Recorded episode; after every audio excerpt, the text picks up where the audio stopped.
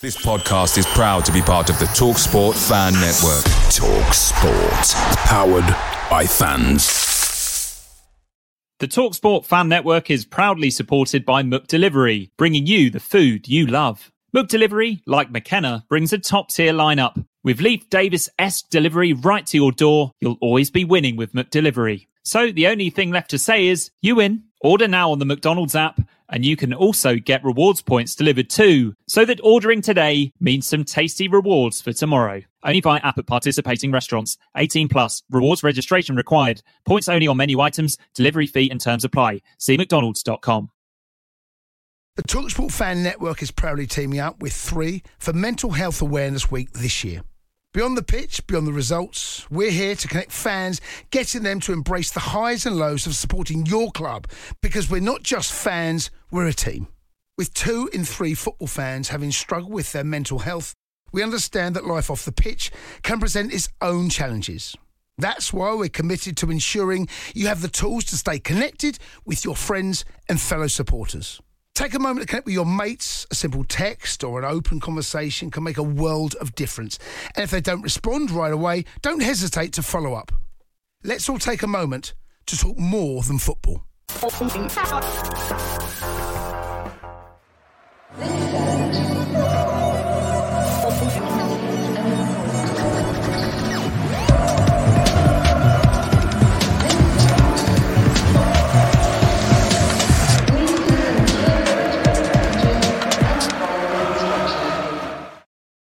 Hello and welcome to the Blue Monday podcast, covering Ipswich Town since 2015.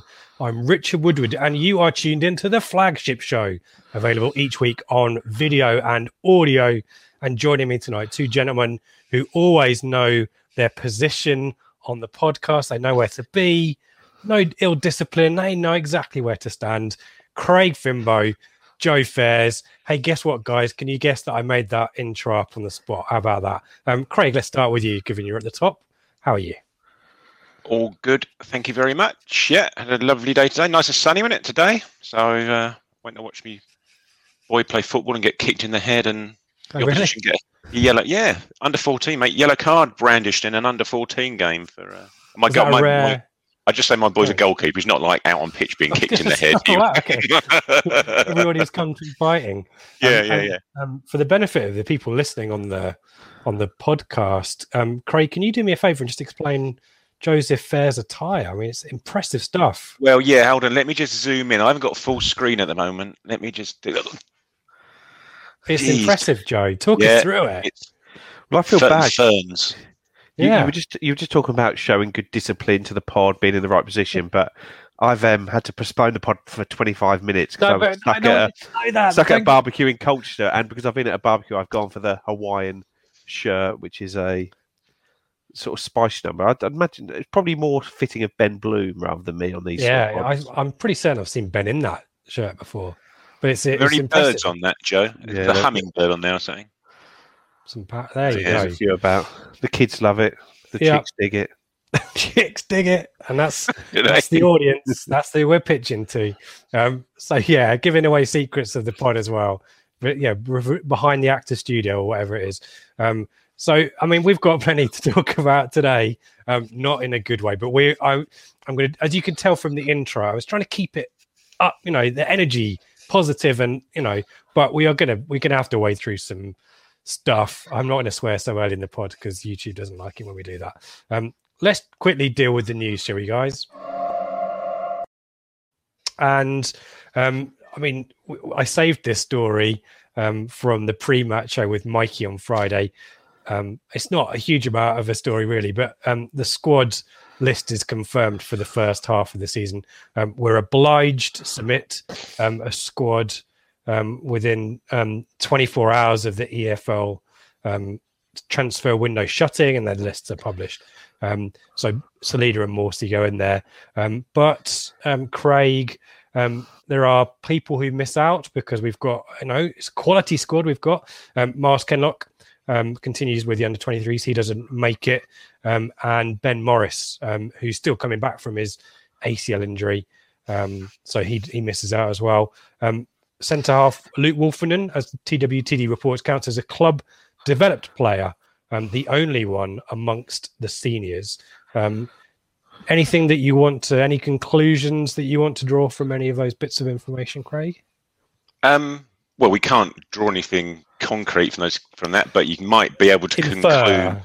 Yeah, you might be able to conclude that having been in the bomb squad at the beginning of pre-season and then realising that at least one someone who's been with you for X amount of years needs to be in your 22-man squad to suddenly appear in the first-team squad may suggest that it's a box-ticking exercise. I don't know. Might be a bit harsh to say such.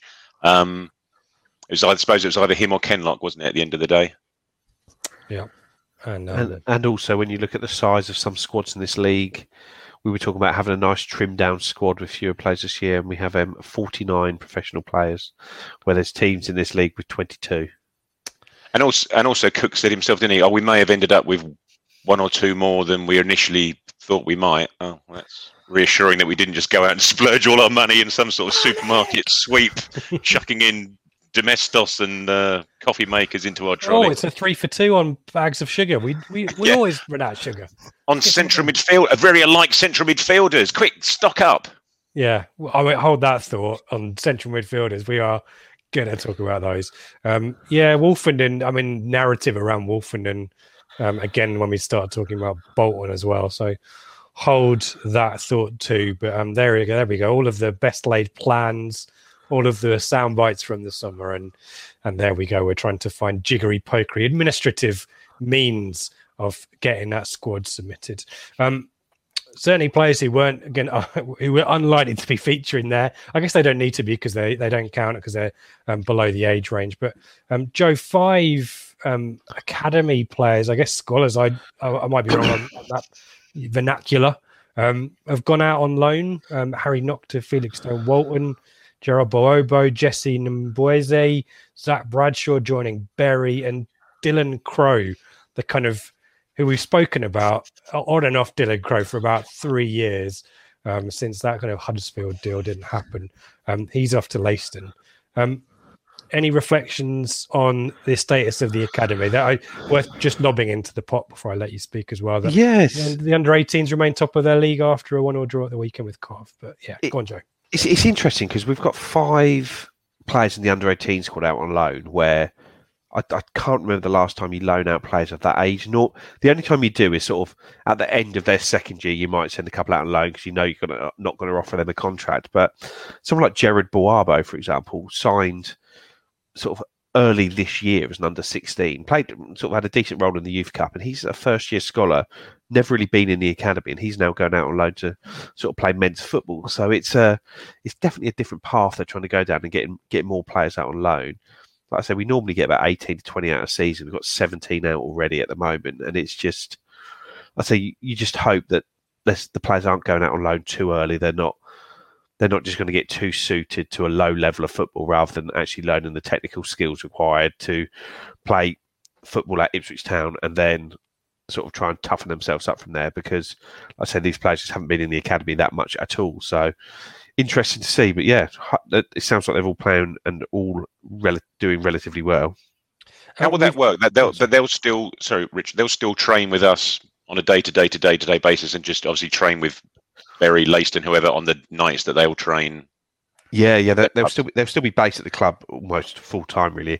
And I think for the under-18s, it's almost part of the club will probably get funding from the sort of educational authorities for it, with almost apprenticeships where they'll have to be doing a certain amount of hours of classroom style and sort of day release work studies there as well. So it's not just as simple as just, they're out on loan and we don't see them. They will just be playing the games for them. So, but it's interesting to see and sort of interesting to see how it works out. But I say it's good to have some relationships with the sort of Suffolk non-league clubs. It'd be ideal if we could help some of those Suffolk non-league clubs get up to a better standard of football, ideally sort of Conference South, even sort of Conference National League, Premier, or whatever they're called these days, because like I say, some of the players are effectively a step forward, which isn't a great standard, but the sort of better they can do, the sort of better everyone does from it. And we've got some kind of link up with Bury Town now, haven't we? Via Alan Lee, maybe, or did I read that, or have I made that up? I think there's some, but it's all like unofficial links with Bury, Sudbury, Needham. Okay. We might train there or sort of allow them to use our facilities or send coaches that way. I think at some point Needham were linked with Norwich at one point, but I think that's ended. And Sudbury, we had a decent relationship with, but then it sort of went down the pan a little bit. I think there were some comments between Mark Morsley and Brian Klug when a few guys went to Bury, and it's been a bit back and forth, but I think it's very important to just keep up good relationships with Bury, Sudbury, Needham, Lowestoft, Leyton, all these teams sort of that are close to us that can help us and we can help them, because they have some decent players come through their academies as well, which end up in the league. So we need to make sure that we're the ones picking those up as well on the flip side. Yep. Yeah. So we'll keep ITFC_academy on the Twitter. I'm sure, Joe, you'll be tweeting any updates from those guys. So keep a look on there. And finally, in the news, I mean, this is becoming a regular feature now. Maybe we should just do the match reports for the women's team who made it through the determining round, which is, again, it's nice lingo for the Women's National League Cup. They beat London Bees, newly relegated London Bees, who are on the same level as Town, 1-0, Zoe Barrett with the goal, and continue their run of, I guess, is this NFL type speak, Joe, shutout, or am I clean sheet again? Is what I mean. You can, yeah. So, I think it's important that we speak about the women's team, but I was listening to a podcast about the women's team the other day, and they were saying it's almost becoming more important that they start to score a few more goals, because I think this is obviously a cup game that they've got through against a decent side in their league, but I think there's two leagues, the sort of North and the South League, and there's only one promotion spot between the two leagues. So you've got to win the league to get into the playoffs to try and get promoted. So it's going to be really, really tough to get out of this league. And I think Southampton ladies have won two of their games 9-0. Ipswich have yet to concede a goal.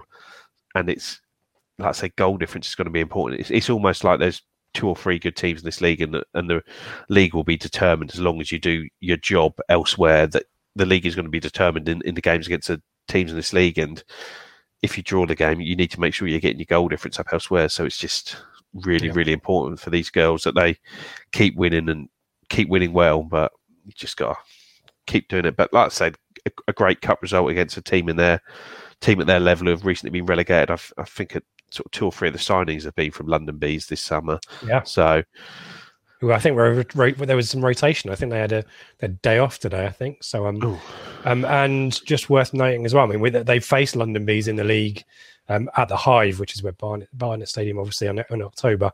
But next week, a home game on the Sunday at the Gold Star Ground. So if you're not travelling to Lincoln, and even if you are, you'll be back on Sunday, hopefully. Keynsham Town are the visitors, so yeah, try and get along. I might be there. I think I threatened to be there for this one, but events and logistics got the better of me, so hopefully next week I can see my first ITFC women's fixture. That'd be good. And I think that's the news. I'm trying to put it off as long as I can, but I'm not sure I can. Let's talk about Bolton. And no surprises for anyone tuning in to the exceptionally well-researched pre-match show last week. No surprises about the Bolton team. Let's start there. I will put that up on the screen for those of you watching on YouTube.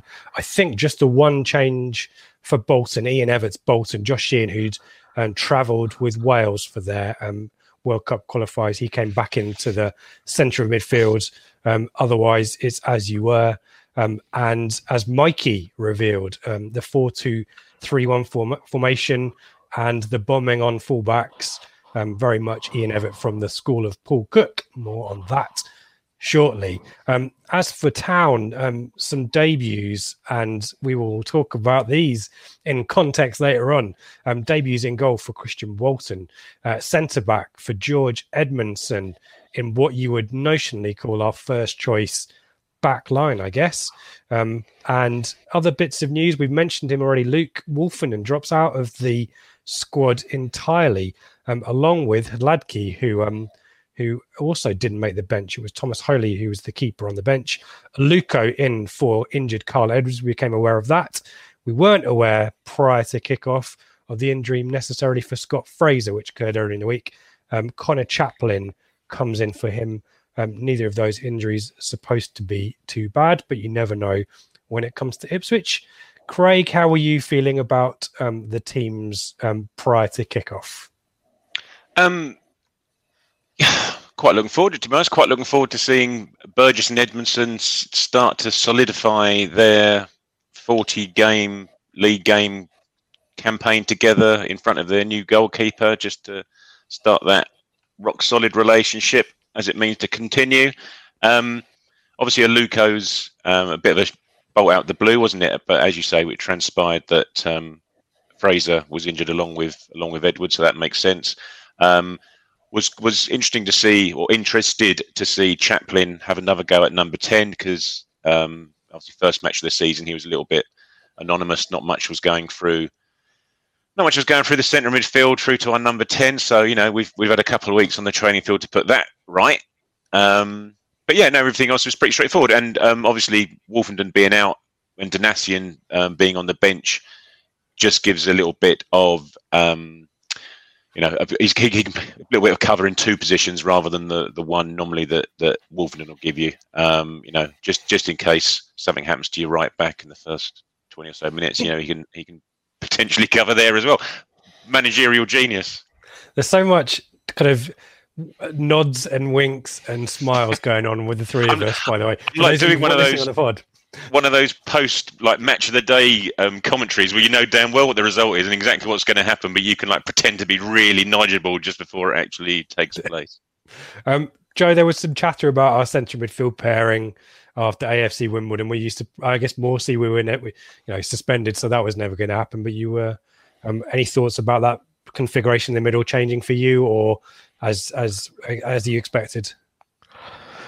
It's hard to talk about it without looking at it with hindsight, isn't it? But I think Tom Carroll's got a lot more pedigree. He's almost seen as a signing that is, oh, he's just a late one that got chucked in there. It's like, you look at his career. He's played 100 games in the Premier League. He's sort of played a lot of games for Spurs when they finished third. He's played a lot of games in the Championship, and you sort of wonder when he's going to get his chance, because it does seem that the balance between Raheem Harper and Lee Evans hasn't worked very well so far. But more to come on that, I'm sure. Yeah, and Evans retains the captaincy, though again, it's reiterated in some excellent man management that that's not yet decided definitively. So into the action, guys. I mean, the atmosphere was bubbly. Paul Cook ran onto the pitch like he does before kickoff and before the teams came out and took the applause and gave some back, and that was all very exciting. And the North Stand was bouncing a little bit, and a bit of a basketball kind of start, and that was certainly the way that things were in the first half. Bolton have a corner which is cleared, but Craig, 5 minutes in, Kane Vincent Young, I think it is, wins the ball back on the town right. Maybe that's the one later on, but either way, it ends up with Wes Burns. Yeah, no, he did, didn't he? Vincent Young had it about 10 yards in our half on the right hand side and slipped it forward to Burns on the halfway line, and Burns stuck on the afterburners. Pretty much ran in a straight line, and to be fair, he was strong, wasn't he? Was it Gordon? I think Liam Gordon was their left back. Pretty much just knocked it past him, shrugged him off. Fouled him? No. That is right in front of us. So, but not wishing to go tread on Joe's toes in terms of the next goal, but literally when Burns crosses both of these crosses, there I'm looking straight down that line of where he's crossing it. So, and I'd say where I am, I'm the other side looking straight at it, and it wasn't a foul. And the refs have let a lot go this season, and there's a couple of times where Burns got brushed off the ball, and this one, there was no way it was ever a foul, that one. No, I'm up in the North Stand, guys. We had all angles covered there, Rich. Do not worry yourself about that, mate. I'm asking the questions, that's fine. We're like the board on JFK there, mate. We are without prejudice. I just asked the question. Yeah. So he, and contrary to what he's been guilty of in previous games, is he actually he looked up and he picked out the pass, whereas before he's been like blasting it across and hitting it too hard. He could see, he looked up, spotted Bonne at the back post, just slid a nice cross across, and Bonne's at the back post just to tap it in. Yeah, and what a start! Exactly right. What a start! The note I've got here as well is, we're going to talk about Ipswich's defensive shape. The fact that Macauley Bonne is 2 yards out of, in front of the goal, completely unmarked, to me suggested that Bolton weren't all that defensively either. And the first half was punctuated by, I think, some pretty chaotic defending from both teams. It's just one got more chaotic as the game went on. But as you say, Joe, that positive start. And then Bolton establish their kind of way to get around our tactics. It's clear that Everett is clued up on Paul Cook's style. Lots of long diagonals, lots of exploiting the space when the fullbacks bomb on, which we've, Craig, I think you mentioned this pretty early on, that the idea is the fullbacks are going to bomb on, but the central midfielders fill the space. That certainly was not happening. Some instances where Bolton get in behind. Kane Vincent Young, we'll talk about him more in a second. He picks up an early yellow card for a foul on Afolayan, more on him too, because on the 18th minute, it's going to go all kinds of wrong. Have I missed a goal out yet? I'm really struggling to keep... It's one on 10 minutes. They score 5 minutes after us. Yeah, this is the trouble, guys, with conceding so many goals. I've literally lost the track of the order. So let's talk about the first goal for Bolton. It's an equaliser for them. And Joe, we talked about the space, but this is just terrible defending all round, isn't it? It's quite a simple goal, really, isn't it? When you look back at it, and this isn't a case of the fullbacks being caught up the pitch. This is a case that their fullbacks have bombed on, and it's a long ball from the sort of inside right position, just knocked over the top. Liam Gordon, their left back, has moved on. Vincent Young goes across to him, but he's probably a little bit too slow getting over to him. Gordon just heads it back into Afolayan, is it? Who has more space than you believe, and like I say, George Edmondson has got to get closer to him there. You can see where the ball's going.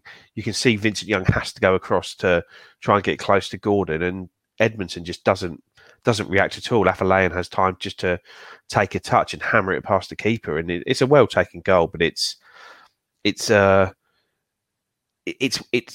I say, it comes up late in the game. It's a well worked goal, and it's a very clear weakness that Everett seemed to have picked out in our team, that they were able to just keep going after again and again. And I say it was just it's hard to say it's a poor goal to concede because it was well taken, but it was too easy.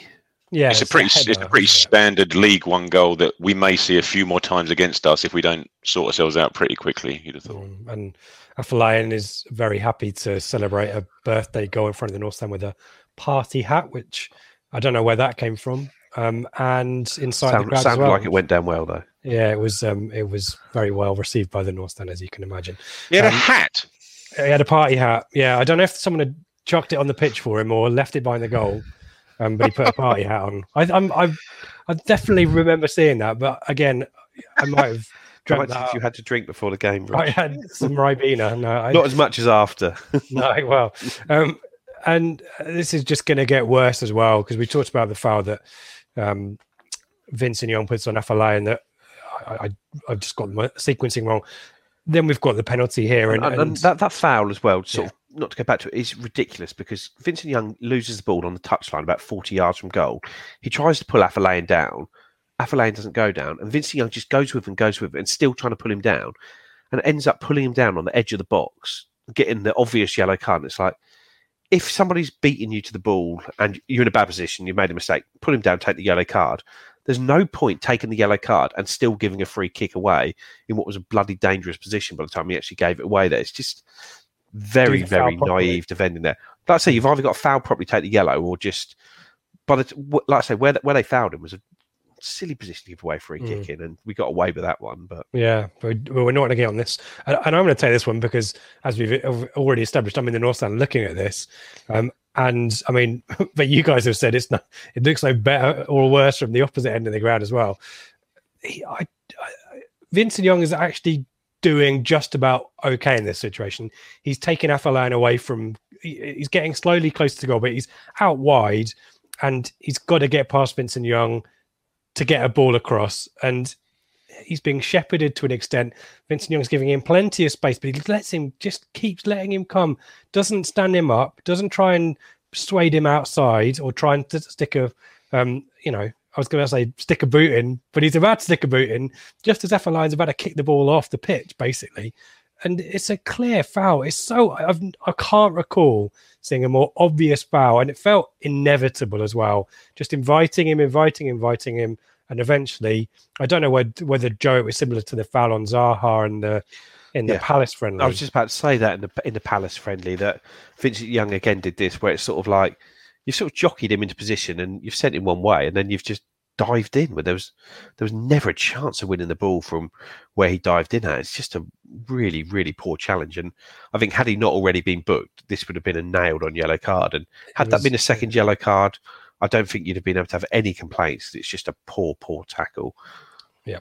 And Doyle it is who makes no mistake from the spot, gives Walton the eye, sends him to his right, and nice low shot down the middle, which we always love to see.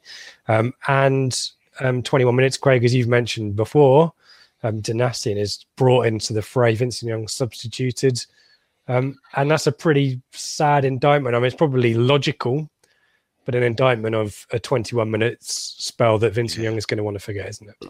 Yeah, horror show, didn't he? Poor old fella.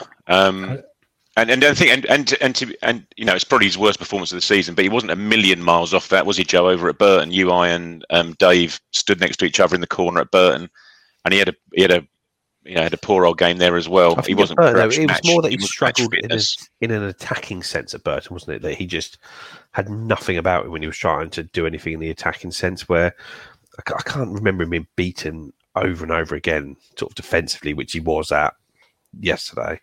But no, it is a worry, his form so far this season. Obviously he seems to have lost a step at the moment physically, but has he lost a step mentally as well from the sort of player that came in? And he was doing press this week as well. He's talking up the role of Chambers and Skuse last season and the example they set in the dressing room. Hey-ho. But, you know, as much as there have been about a 15-minute spell of total dysfunction for Ipswich, Joe, I think my order is now back on track. Wes Burns is going to do the trick down the right-hand side. And it's just the same as before. He just picks the ball up, has a look round. He's got nowhere else to go but just to run it down the line. He just runs it, and then just fires a cross in. Like, Bonne is there lurking, but Ricardo Santos beats Bonne to the ball and just swings a left foot at it and just shanks it into his own goal. Keeper, absolutely no chance. Had he left it to Bonne, it would have been a goal there. But again, the goal comes from very little, really. It's not like it's a great piece of attacking play from the team working. It's Wes Burns being able to be very direct, very good at getting past the man and picking out the right ball. But great to be back on turf. And you thought, here we go, come on, back to 2-2. Can't have another poor defensive game. Let's go from here. But yeah, and it's just worth. I'll put up the attacking momentum chart here. It doesn't show the goals, annoyingly, but there was certainly a 10-minute spell after we equalised where I think Town got back on top and realised the best way to stay in the match was not to let Bolton in our half. So we tried to take the game to them, and Chaplin has a chance on 35 and makes some space pretty well for himself. A nice turn, hits it high and wide though. And then 45 minutes, we've got these kind of fine margin moments. Admittedly, it's not going to matter because of the second half, where, again, Burns and Bonne can't set himself.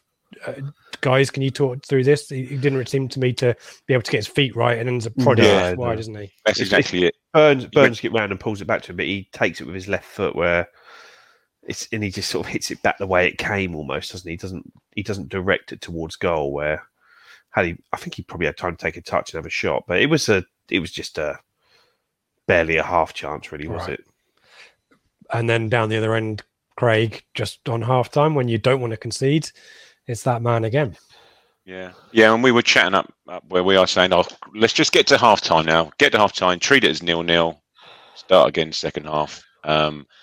But it was almost straight from that Bonne chance, wasn't it? Bonne chance.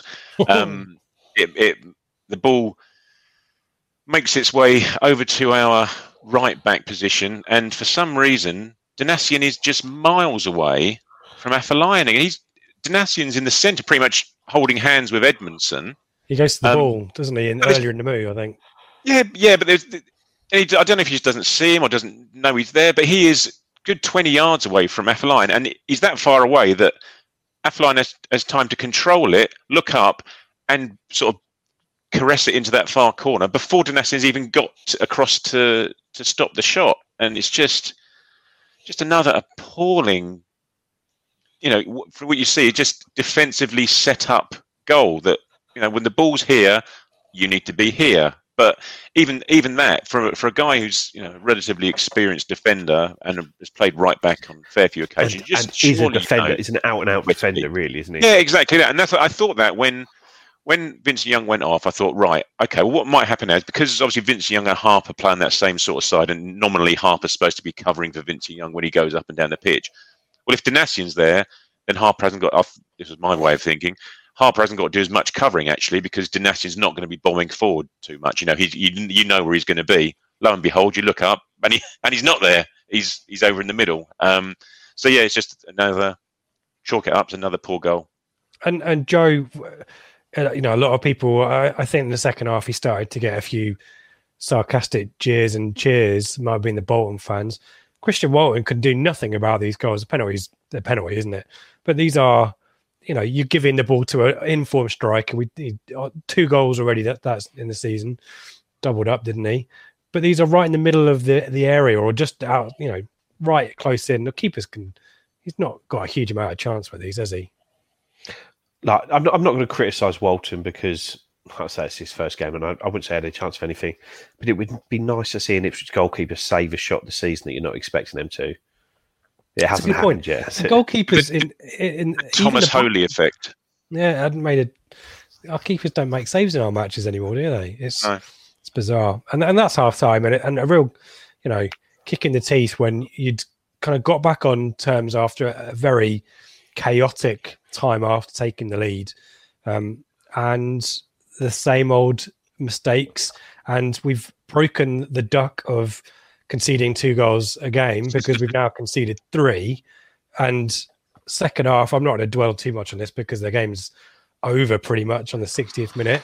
You know, Bonne has a chance early on in the second half, but I'll just quickly talk through this goal. Guys, feel free to add anything in. Sarkovic is as a low shot saved. He's got time to retrieve the ball and centres it to Sheehan, who's totally unmarked, and he just slots it beyond Bolton into the corner for 4-2. Bolton at this point completely dominant. Afolayan and Sarkovic have more further chances before on 57. The positioning is all askew again. Coulson's up the pitch. Evans notionally covering for him. And who is it who gets the cross in? It's the centre-back Santos, who's marauding down the right-hand side. And who's on the end of his cross? It's the other centre-back. It's Johnston, who has a header which hits Edmondson, conveniently falls straight back to him. And the rebound, he kind of loops a shot in for the 5th. But no 20 seconds before that, the ball could be cleared, but it loops up in the air. Walton goes to save the ball, doesn't he? Him and Burgess, and I don't know whether he puts a name on it. I'm sure he does, but him and Burgess jump into each other, and he spills the ball out. It's like and the one before that, the fourth goal went over Burgess's head, didn't it? He's there ready to header it, and it just he loses it, goes over his head. He did that in the first half as well.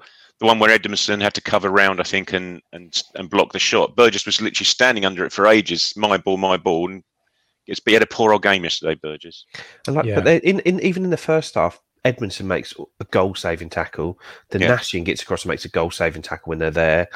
Later, after the 5th goal, a throw-in just comes down the line that Edmondson lets drift over his head, and 10 seconds later they have a shot. A long ball is looped in. Edmondson and Burgess look at each other, and you think, well, they've got it covered because it's gone in there so slowly. And then 2 seconds later, the Bolton strikers fire in a half volley at goal, which Walton does well to keep out.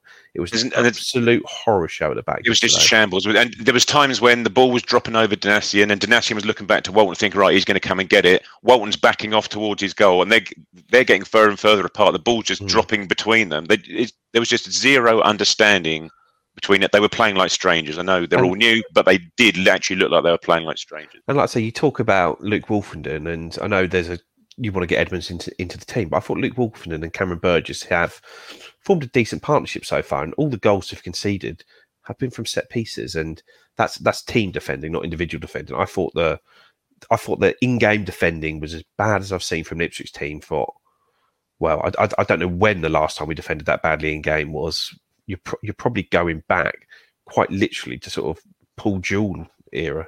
Yeah. And the thing that gets me, or we, you know, we've got questions about the coaching, we've got questions about the organisation, is the amount of space that we just afforded them. I couldn't really understand whether we were man marking or zona marking. I don't think we were marking at all. We were marking the space, and utter chaos. And the boos start at that point. There'd been a lot of people left when that fifth went in. I don't blame them. There were people leaving, yeah, certainly in the North End. A load of mass exit at that point.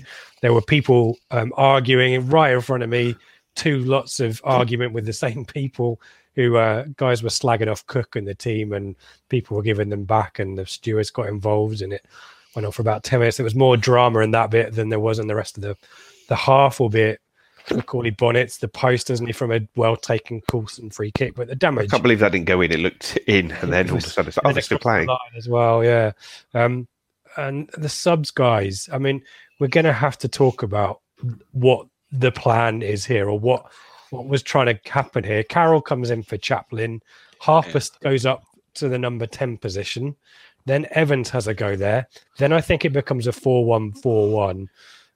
Jackson... comes on for Burns.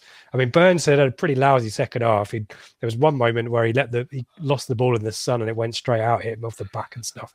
It was they swapped. They basically, Burns was our danger man where everything was coming through, and they just switched it around and just put Afolayan on that side so that the fullbacks couldn't go there, left Burns isolated, and it just took Burns out of the game. And it just felt that they were just two steps ahead of us tactically all game. They were making little in-game adjustments, and we were just... Paul Cook just looked despairing on the touchline and very alone, just standing there, sort of his hands on his knees, just not knowing what to do. And I just think, like I say, you mentioned Jackson there. You've got the winger going off. You've got Louis Barry, who he signed. You've got Joe Piggott, who he signed. And you've got Caden Jackson, who was bombed down and was playing at Braintree while Ipswich were... drawing 3-3 with Colston pre-season. Caden Jackson was playing with the youth team at Braintree, and who's the one that comes on? Caden Jackson.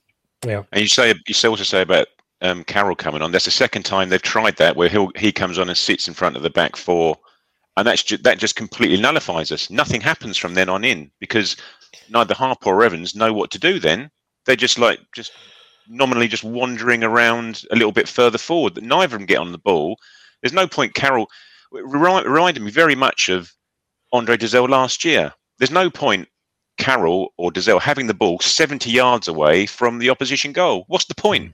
Mm. You know, you've got a nice guy who can just ping passes with his left foot. Well, he's pinging them 20 yards around the halfway line. You know, it's just offering us nothing at all. It just completely nullified us.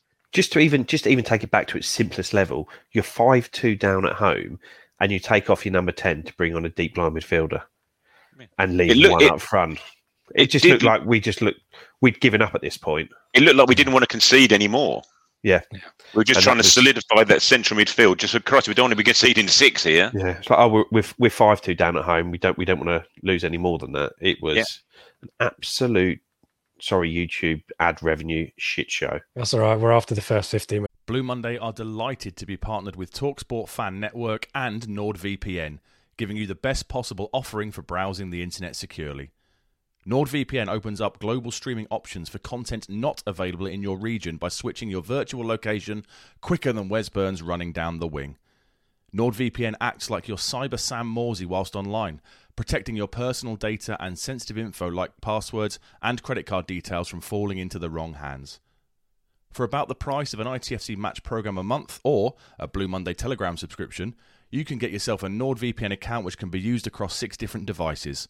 If you need to rapidly change direction like Amari Hutchinson, there's a 30-day money-back guarantee. To get the best discount off your NordVPN plan, go to nordvpn.com/Blue Monday or click the link in the podcast or YouTube subscription to be taken straight there, supporting us here at Blue Monday in the process. Away days are great, but there's nothing quite like home comforts. The same goes for McDonald's. Maximize your home advantage with McDelivery. You win. Order now on the McDonald's app. At participating restaurants, 18+, serving times, delivery fee and terms apply. See mcdonalds.com. The TalkSport Fan Network is proudly teaming up with Free for Mental Health Awareness Week this year. As football fans, we often pride ourselves on knowing everything, from which substitution can turn the game around to the quickest route home to beat the crowds.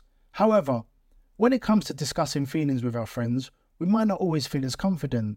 That's why we're here to equip you with the right tools so you can reach out to those who can help. If your mates are struggling, let them know that the Samaritans are free to call on 116 123. That's 116 123. They are there to listen without judgment or pressure, 24/7, 365 days of the year. Let's all take a moment to talk more than football. And to sum up the point on Jackson, low on confidence, you know, clearly doesn't have the trust of the manager here. And it's no secret, we've been trying to get him out. He is presented with a pretty decent opportunity in front of goal. And rather than take a shot, he crosses it. And that just summed up the kind of situation for me. Just substitutions with no real forethought. There is no realistic plan B here. And even then, the game is gone when the plan is brought into action anyway. And, you know, the boo start, there was some, you know, the same old gumbos in the North Stand saying not fit to wear the shirt. But, you know, quite rightly, the media are now looking, and Twitter, and, you know, we are going to have to look into the decisions that Paul Cook is making. You know, the interviews, you can tell when things are starting to turn and are not looking good, because Stu Watson and Andy Warren in the EADT start to put the transcript up of the post-match interview verbatim rather than make an article of it. You know, the quotes here, I'll give you them. After a dream start that ended in a nightmare, how would you sum that up? I think you've just summed it up perfectly. It's probably one of the toughest days I've had in management. I think he's had two of those in his spell with Ipswich with two different teams. So make of that what you will. Who's answering these questions? I can't tell without the accent, mate. Sorry. Who's answering these questions? The next quote is the kind of quote that's starting to get on my nerves. This is a very proud club, very, very proud club. And that was not a very proud performance. I can't get the two levels. I've lost it. I'm out of practice. Right. Good. We are, and then there's two questions in a row. We are quite okay with the ball. Quite okay. If that was written in my performance review at work, Richard is quite okay at doing his job, I'd kind of think, well, damn with faint praise there. We still score goals and we missed a couple of chances, but without the ball, we are a million miles away from where we need to be as a team. That's something we have to eradicate quickly. Question, how are you going to eradicate it? By not talking too much. Well, there's a lot more chat in this interview. By not trying to talk nonsense to our supporters. But here we go. By a desire and a willingness to work, number one. By having a hunger and an aggression in our play. And that's something we sadly lack at the moment, and that's something we need to find. So not by being organised, by being well coached, by knowing exactly where to be, by having leaders on the pitch. That was very obvious to me, yes, on Saturday. No one organising, no one talking. Captain Lee Evans, very, very silent, very passive. But what do you expect when you know that you're not going to have the captaincy in a few weeks' time when Morsey's fit and not banned? Does it worry you the start you made to the season? No. I've got to tell you, no, it generally does. It genuinely doesn't. I'd love to be able to say it does. I know the personnel in the building. I know the place we've got to come in. I know the characteristics of a Sam Morsy type. For example, everything that we lack today will be there 10 times from him. It's all about Morsy. Question, I'll leave you with this before you jump into some questions. Do you think it's in the questions? Do you think it's in the coaching? And the answer, come on, mate. That is the answer. Do you think it's in the coaching? Come on, mate. Do us a favour. Don't ask that.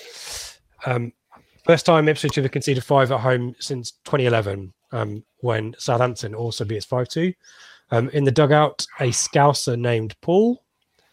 And that defeat was followed up by a 7-1 away defeat at Peterborough, guys. Bolton up to third. I thought Bolton, I don't know whether it's just because they played us, but looked very tidy. Afolayan, obviously a quality player. Doyle, we knew about.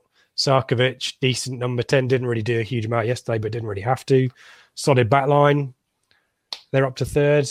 Good luck to them.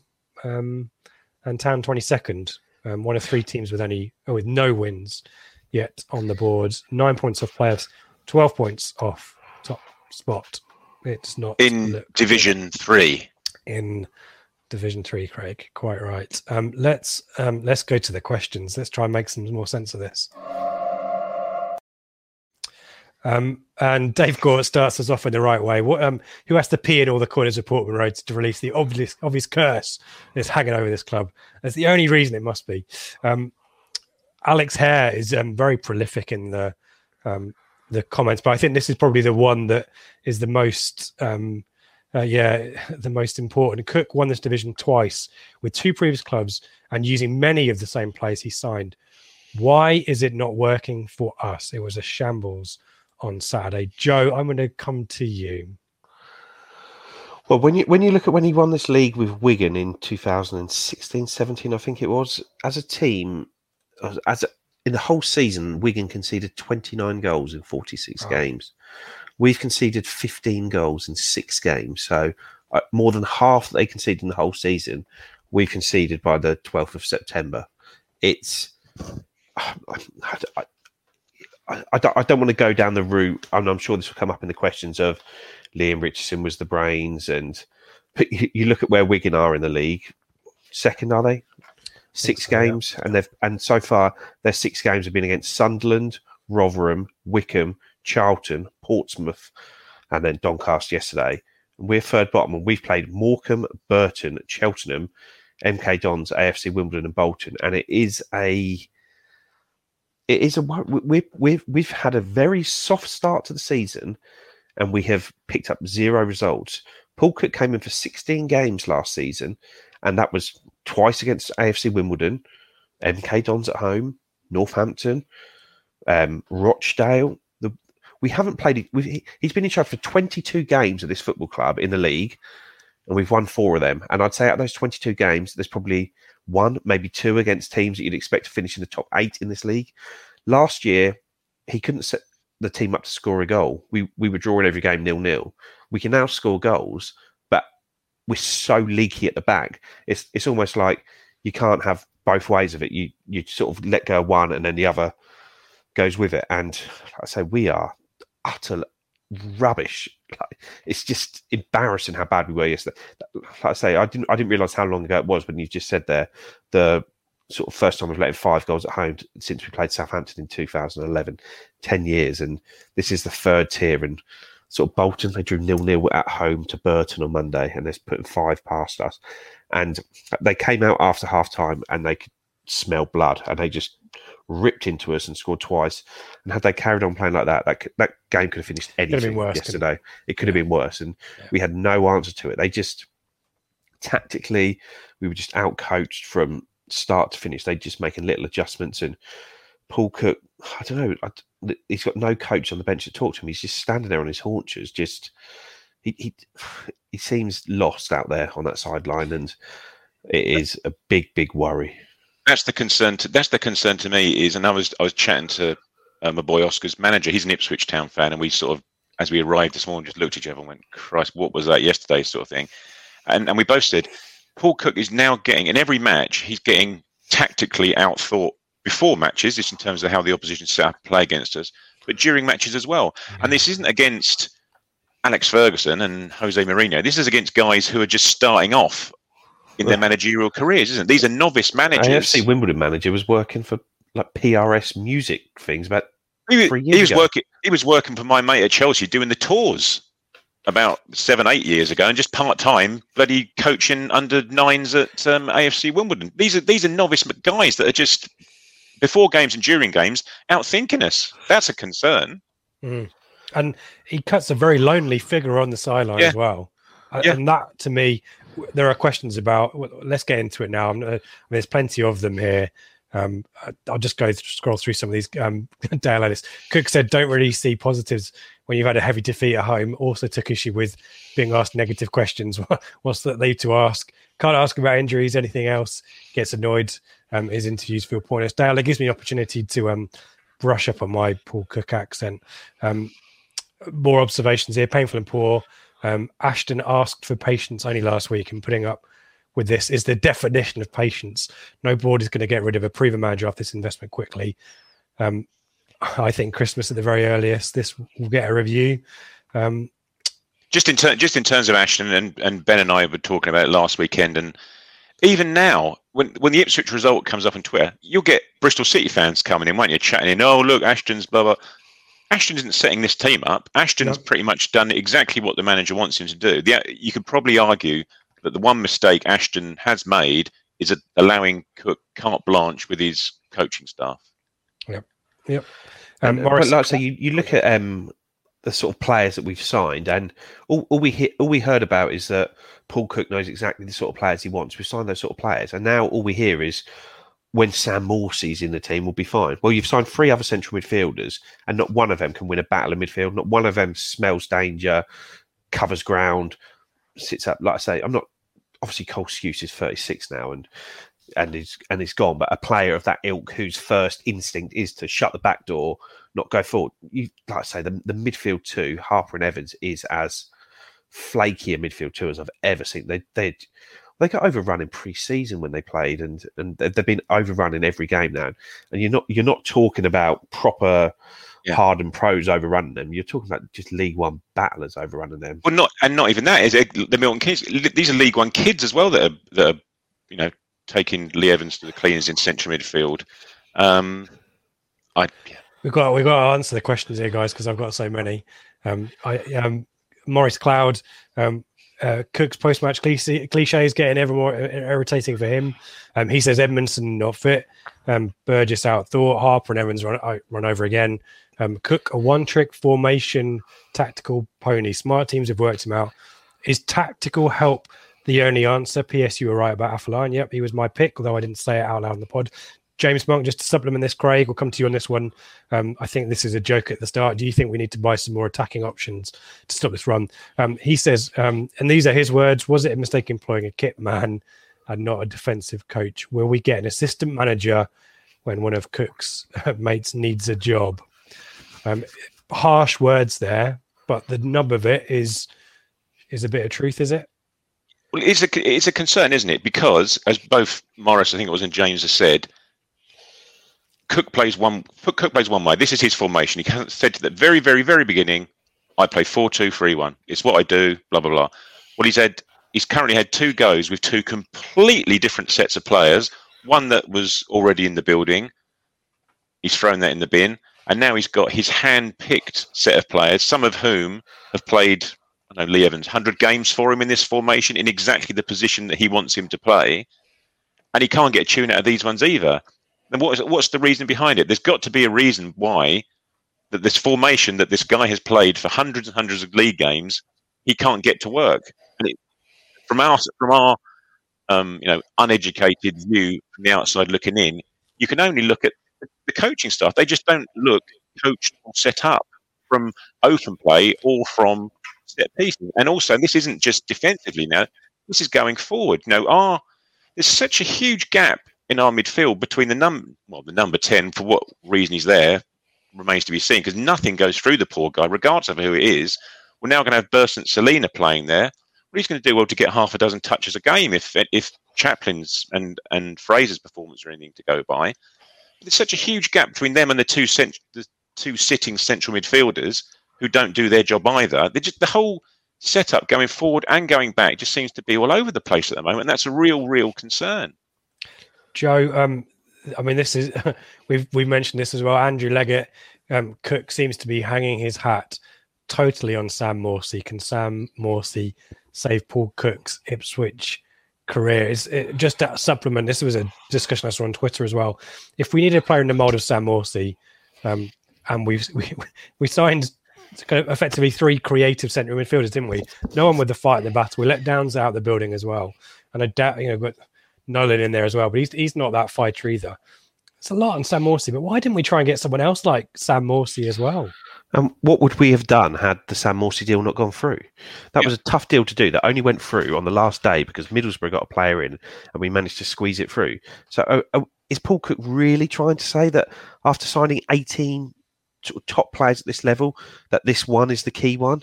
If he is, bloody hell, we're in a worse position than I ever thought we were, because if we're relying this whole season on Sam Morsy, well, what's going to happen when he gets 5 bookings, if he gets another red card and he has to miss 3 more games? Do we just have to wave the white flag because we've got 19 off those games highly paid players in this division, probably the well, you look at the paper, and we said this all last year, but a really good squad in this division, but we can't do anything because Sam Morsy's not here. I say, we're talking about players not gelling yet, not this. It was Paul Cook's choice to dismantle last year's squad and sign 19 players. So he's made his bed and he needs to start getting some results soon, or he's not going to be here much longer. That's and it's a valid point in regards to that defensive midfielder, isn't it? Because we've got two players in every position. We've got three bloody first-team goalies, yet we didn't have a single battling central midfielder in a position, in a formation which Paul Cook knows he needs one. Joe said, why did we sign Tom Carroll a few weeks back? If we needed a Sam Morsy type, why did we not sign a battling midfielder who could start a couple of games and then Sam Morsy comes in and takes his place? Because we've really now got three players for one position, and it's Lee Evans, Raheem Harper and Tom Carroll fighting out for one shirt between them. You can go back on this pod 3 years and we were, you know, the relegation down to League One, I'm pretty certain all of us were banging the drum for getting some battle-hardened central midfielders in there, and we haven't really addressed that, even since Lambert was in charge. Tom, is it too simplistic to say that we could cut out the majority of goals if the back four took responsibility for their own man? The 90 minutes from Vincent Young was unbelievably poor, out of position first, yellow and pen, fullbacks are tucking in so far that we are undone by the diagonal. I think we'd all agree with that one, guys, don't we? I mean, that's Craig, is that coaching? Is that set up? It is, isn't it? And it's a valid question. And it has been a question that not just we've been asking, everyone's been asking the same thing since we brought in Roberts initially and then Jeffers and Craney since, is who's coaching the defence? It's a valid question. You're not asking, you know, Franny Jeffers and Gary Roberts, between them probably won 6 headers in their professional careers, and yet you're now asking them to set up and drill a back four from open play and from set pieces, you know, marking up from corners. Whenever we get a corner or a free kick, you can just sense the crowd like, oh, Christ almighty, we'll be lucky if we get out of this. In the first half, we had Vincent Young marking Santos because Edmondson was sitting on the 6-yard box, you know, normally being the zonal marker. Well, that doesn't work, does it? And we've had a position where John Ashton, who's the fitness coach, who was a centre-back, is doing the drills with the centre-backs before the game. He is the headers, isn't he? It's throwing up the ball so they can header it. I say, I spoke to an ex-player at the game yesterday, and his view was that Terry Butcher, it was the under-23s manager, or under-23s assistant manager, and they've sacked him. And now they can't organise a defence when you've got probably one of England's best ever defenders there. I'm not saying Terry Butcher's a brilliant manager, but he's had some success in the game as a manager. And I say, you're sacking him. Get him bloody organised people from set pieces. If you bought him as a set piece defensive coach, you there's not many better sort of defenders out there than Terry Butcher, is there? And no, the thing is as well, in terms of getting in, you know, assistant managers or defensive coaches, you're going to have to persuade them to come in now, because they'll be looking from the outside in thinking, well, if I come to Ipswich as an assistant manager, we don't know timescales, there's a fair chance I could be out of a job again in 3 or 4 weeks' time because the results aren't going the way. If there's someone decides somewhere that Paul Cook isn't the man for the job, they'll be chucked out with everybody else. And Sorry, Joe, we're answering questions that I haven't asked yet. So I want to do it in the edit, mate. Make us look really, really good. So no. I'm going to hold you back. Answer the questions because there is an order. Don't worry. Jeremy Paxman here. Answer the question. I don't want you to answer the question. That's the point. You're answering it too well. I mean, Patrick Palmer here. I'll quote. These are his words. Cowboy Cook is his name here in Compton. There are 11 positions, not 4, which need to be coached. If Cook and his team cannot coach a keeper, defence, and midfield to be better, should they be here? And then David Rowe kind of asks the question a lot of people are asking, who is going to snap first, the owners, the chief exec, or the crowd? His money's on the crowd, but you know, there is a waiver here. You know, I'll add in Yanne's question here. Do you see any way Paul Cook could turn this around still, or are we just now waiting to see how long the patience of our owners lasts? You know, who wants to take that one? I'll start with the first one about the patience, but you look at who we're playing next week, and it's Michael Appleton, the guy who's previously worked with Mike O'Leary, who's previously worked with Mark Ashton, who was, when sort of takeover talk on TWTD broke, was the guy that was seen as he's their first choice, but he recently has signed a 5-year contract with Lincoln. If we have a performance next week, like we had yesterday or Saturday, where we get absolutely outfought, outbattled, and just embarrassed effectively, I don't see where it goes from there for Paul Cook. Like, I genuinely think if we have a performance this bad next week, Mark Ashton's going to be getting his contact book out and he's going to start to be speaking to people, because you cannot just throw the season away waiting for Sam Morsy to come in. Craig, do you agree? Well, I don't. Well, depends what time of day you ask me. To be honest, sometimes I do, sometimes I don't. These guys have invested so much money in Paul Cook, haven't they? And Paul Cook's team and Paul Cook's squad. I just don't know. We don't know. The American guys have, understandably, gone quiet since the football started. You know, I'll be intrigued to know whose final decision it will actually be. It'll be Mark Ashton's, I assume. Will it? We think he'll get the. You know, they've brought him in to run the football club, haven't they? I suppose. But I think Patrick asked the first question about the coaching all over the pitch, and that is a failing of Paul Cook, isn't it? It's on. This is all on him. You know, as I said, when Mark Ashton's only mistake so far is giving him carte blanche about setting up his coaching team, and everyone said it. I say it was on TWTD. It's been on Twitter. It's been on the radio. People had concerns when these guys brought in. Yeah, they're named. They're known to Paul Cook. Are they the sort of coaches that we need? Are they someone who's going to stand up to Paul Cook? Where is the replacement? You said it about it, Rich, in the fan Q&A when the question was asked to Paul Cook. You know, are you thinking about getting one in? Didn't get much of an answer. No, the answer was pretty.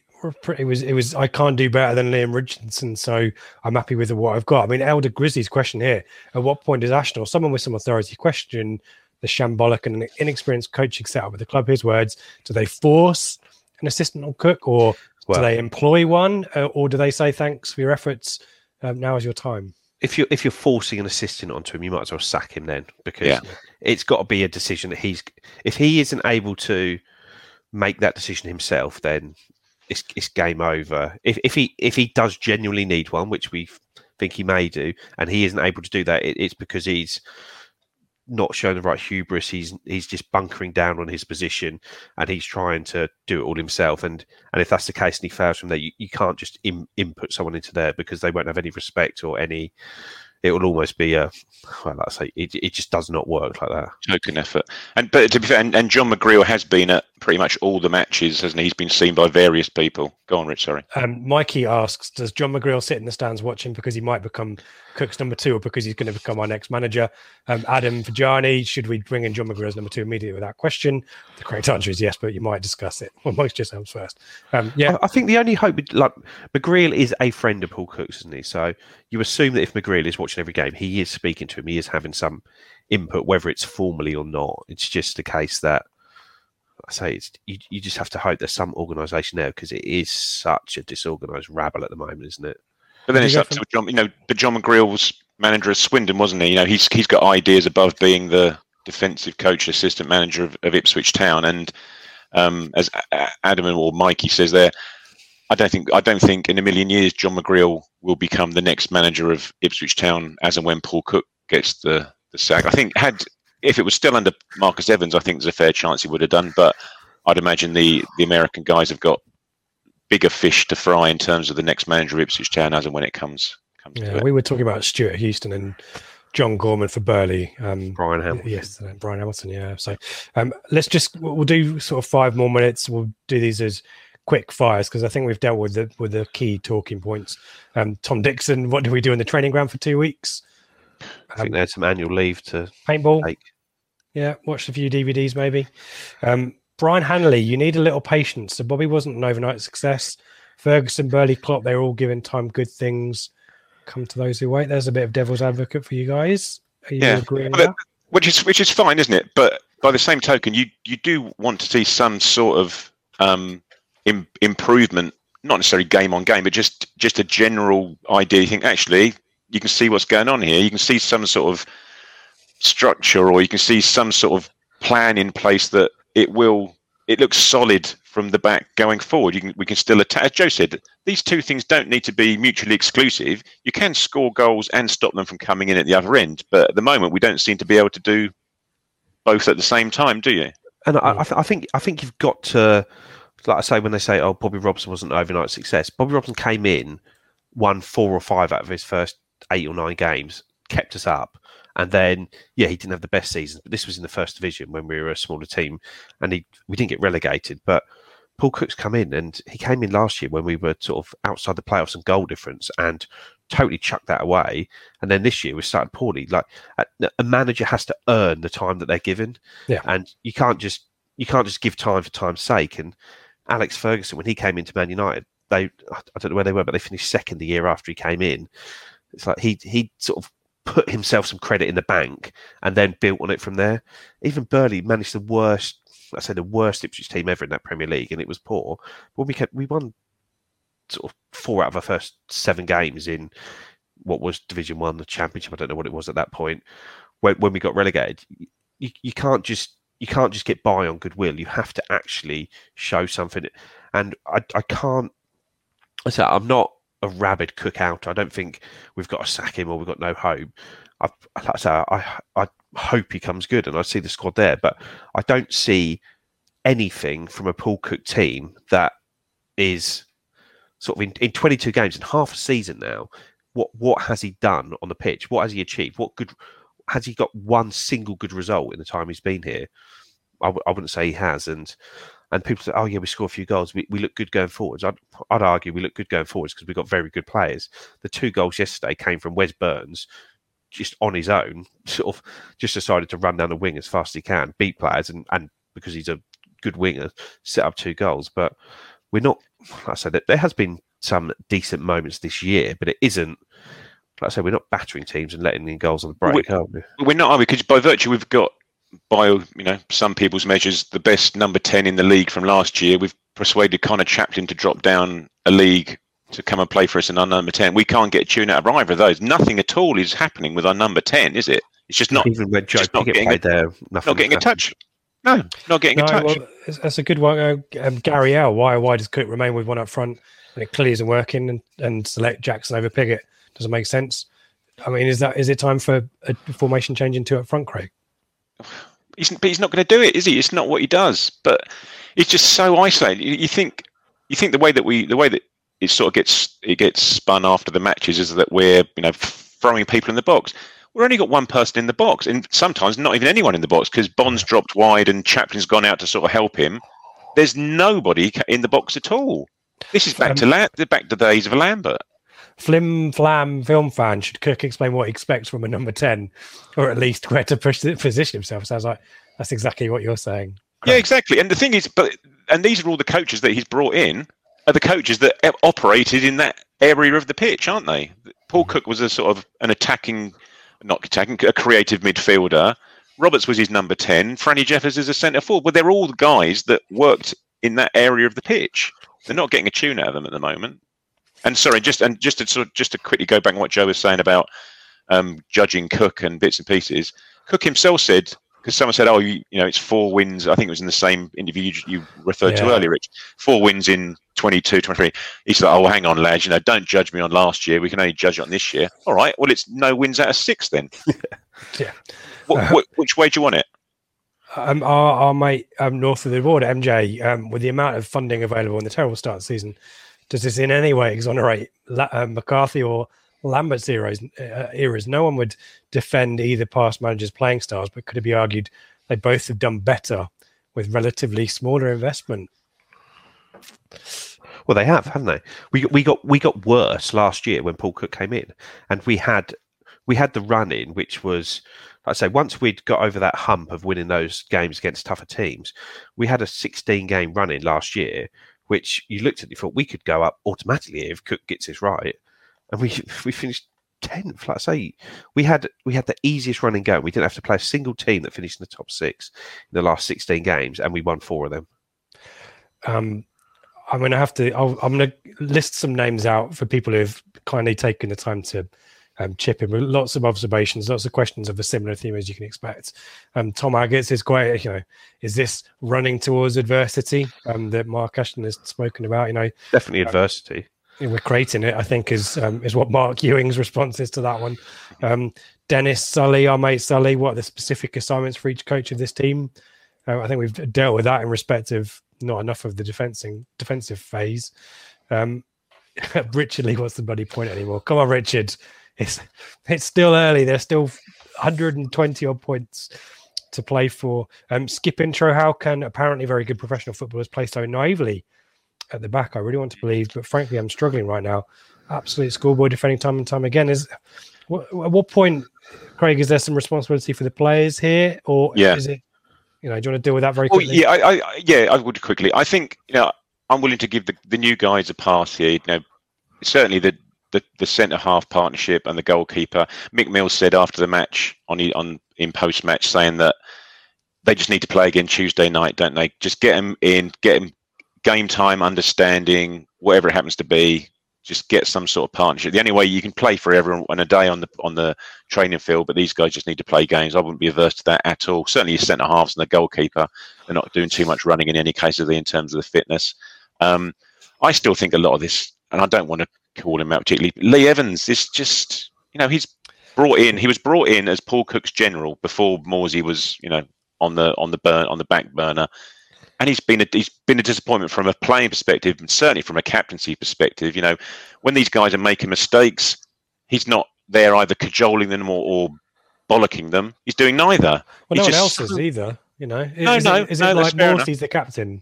You know, you guys are a stopgap, but Morsy, you know, it's a real risky strategy. But there's no, you know, Donacien we've called out his leadership qualities when he's featured at the back. He wasn't even doing that yesterday. You know, there's something very... Burgess had a poor game yesterday. Normally he's loud and vocal and, you know, calling out players, but he was quiet yesterday, but he wasn't great either.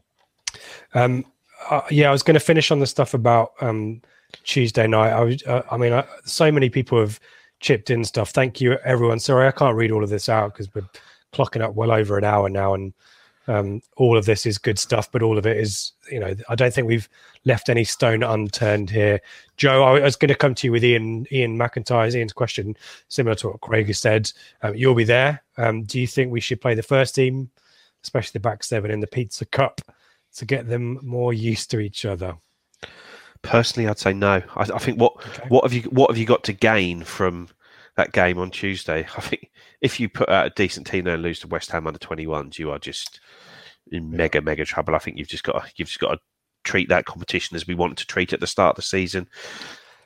I'd say you were there. Cook said he didn't care about the cups, didn't he? Yeah, you put a decent team out tomorrow or Tuesday night, and you're in trouble. If you're having to put out a good team against West Ham under 21s in the Pizza Cup, you're in trouble, and someone will get injured. That's just the way things are at the moment. So you've just got to treat that like it should be treated, and that is as an under 23s competition.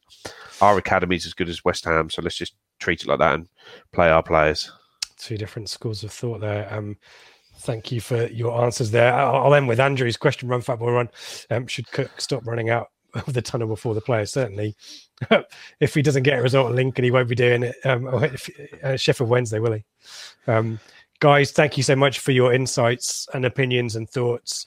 And also, thank you to everyone for your questions. Apologies, as I said, I didn't have time to name everyone or read everyone's out. We do appreciate it. It really helps shape the debate, and we're trying to make sense of stuff as much as you guys are. So thank you for trying to help us make sense of it too. Some plugs and bits and pieces before we say goodbye. And Craig, I'm going to let you have the final word, if that's right. You can start thinking about that. I will put across the bottom for the people who are watching on YouTube where you can find us. As always, I would commend our Instagram page, Blue Monday Pod Team. We're starting to do more and more stuff on that. But we will try and do a live show this week. We'll try and get a kind of a regular drumbeat of the Wednesday live show, where one, I'm sure of the three of us at least, will be talking about the Pizza Cup and whatever team is brought out to face them. The pre-match show, as always, we'll try and get that out either live Friday night or pre-record Friday morning if we can. Craig, I think, will be joining me this week. another debut on the pre-match show, so we'll look forward to that, where I will be listing out my key player for Lincoln. It's probably not going to be Teddy Bishop because I think he might be injured. But if you're anyone from Ipswich Town listening, I have listed the player who scored or got an assist every single one of these shows. So, you know, don't bother with your scouting report. Just listen to the pre-match show. And, yeah, maybe give me some Bunsen burner as well. And we'll have the flagship show, as always, either Sunday night if we record it early or Monday morning, 7 a.m. at the usual time. You can find me at IpsRich. Joe, where can we find you? At Joe Fez. At Joe Fez and at ITFC_Academy. And we're going to leave him with the pressure of some astute, pithy final word. But you can tell us where we can find you as well, Craig, on Twitter too, before you do that. I'm at Fims75. And I'll hand over to you. Keep running towards that adversity.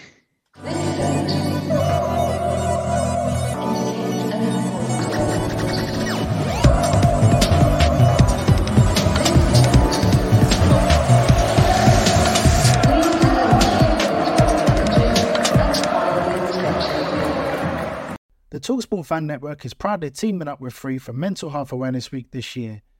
We understand that the journey as a supporter isn't always smooth sailing, but rest assured you're not alone. There's a vast network of fellow fans who share your passion and may be experiencing similar challenges. Honesty is key in any relationship. If your friend asks you how you are feeling, tell them honestly. If you're going through a difficult time, let them know. Opening up about how you are feeling can really make a difference. After all, they are your mates for a reason. Let's all take a moment to talk more than football. It's the promotion run-in. Everyone is gathered round to watch. The McNuggets share boxes are there, offering much-needed distraction. Your mate's already been booked for double dipping, but in you swoop to steal the last nugget and claim all 3 points. Oh, and there is the Harry Clark fist pump to celebrate. Order McDelivery now on the McDonald's app. You in at participating restaurants. This podcast is proud to be part of the TalkSport Fan Network. TalkSport. Powered by fans.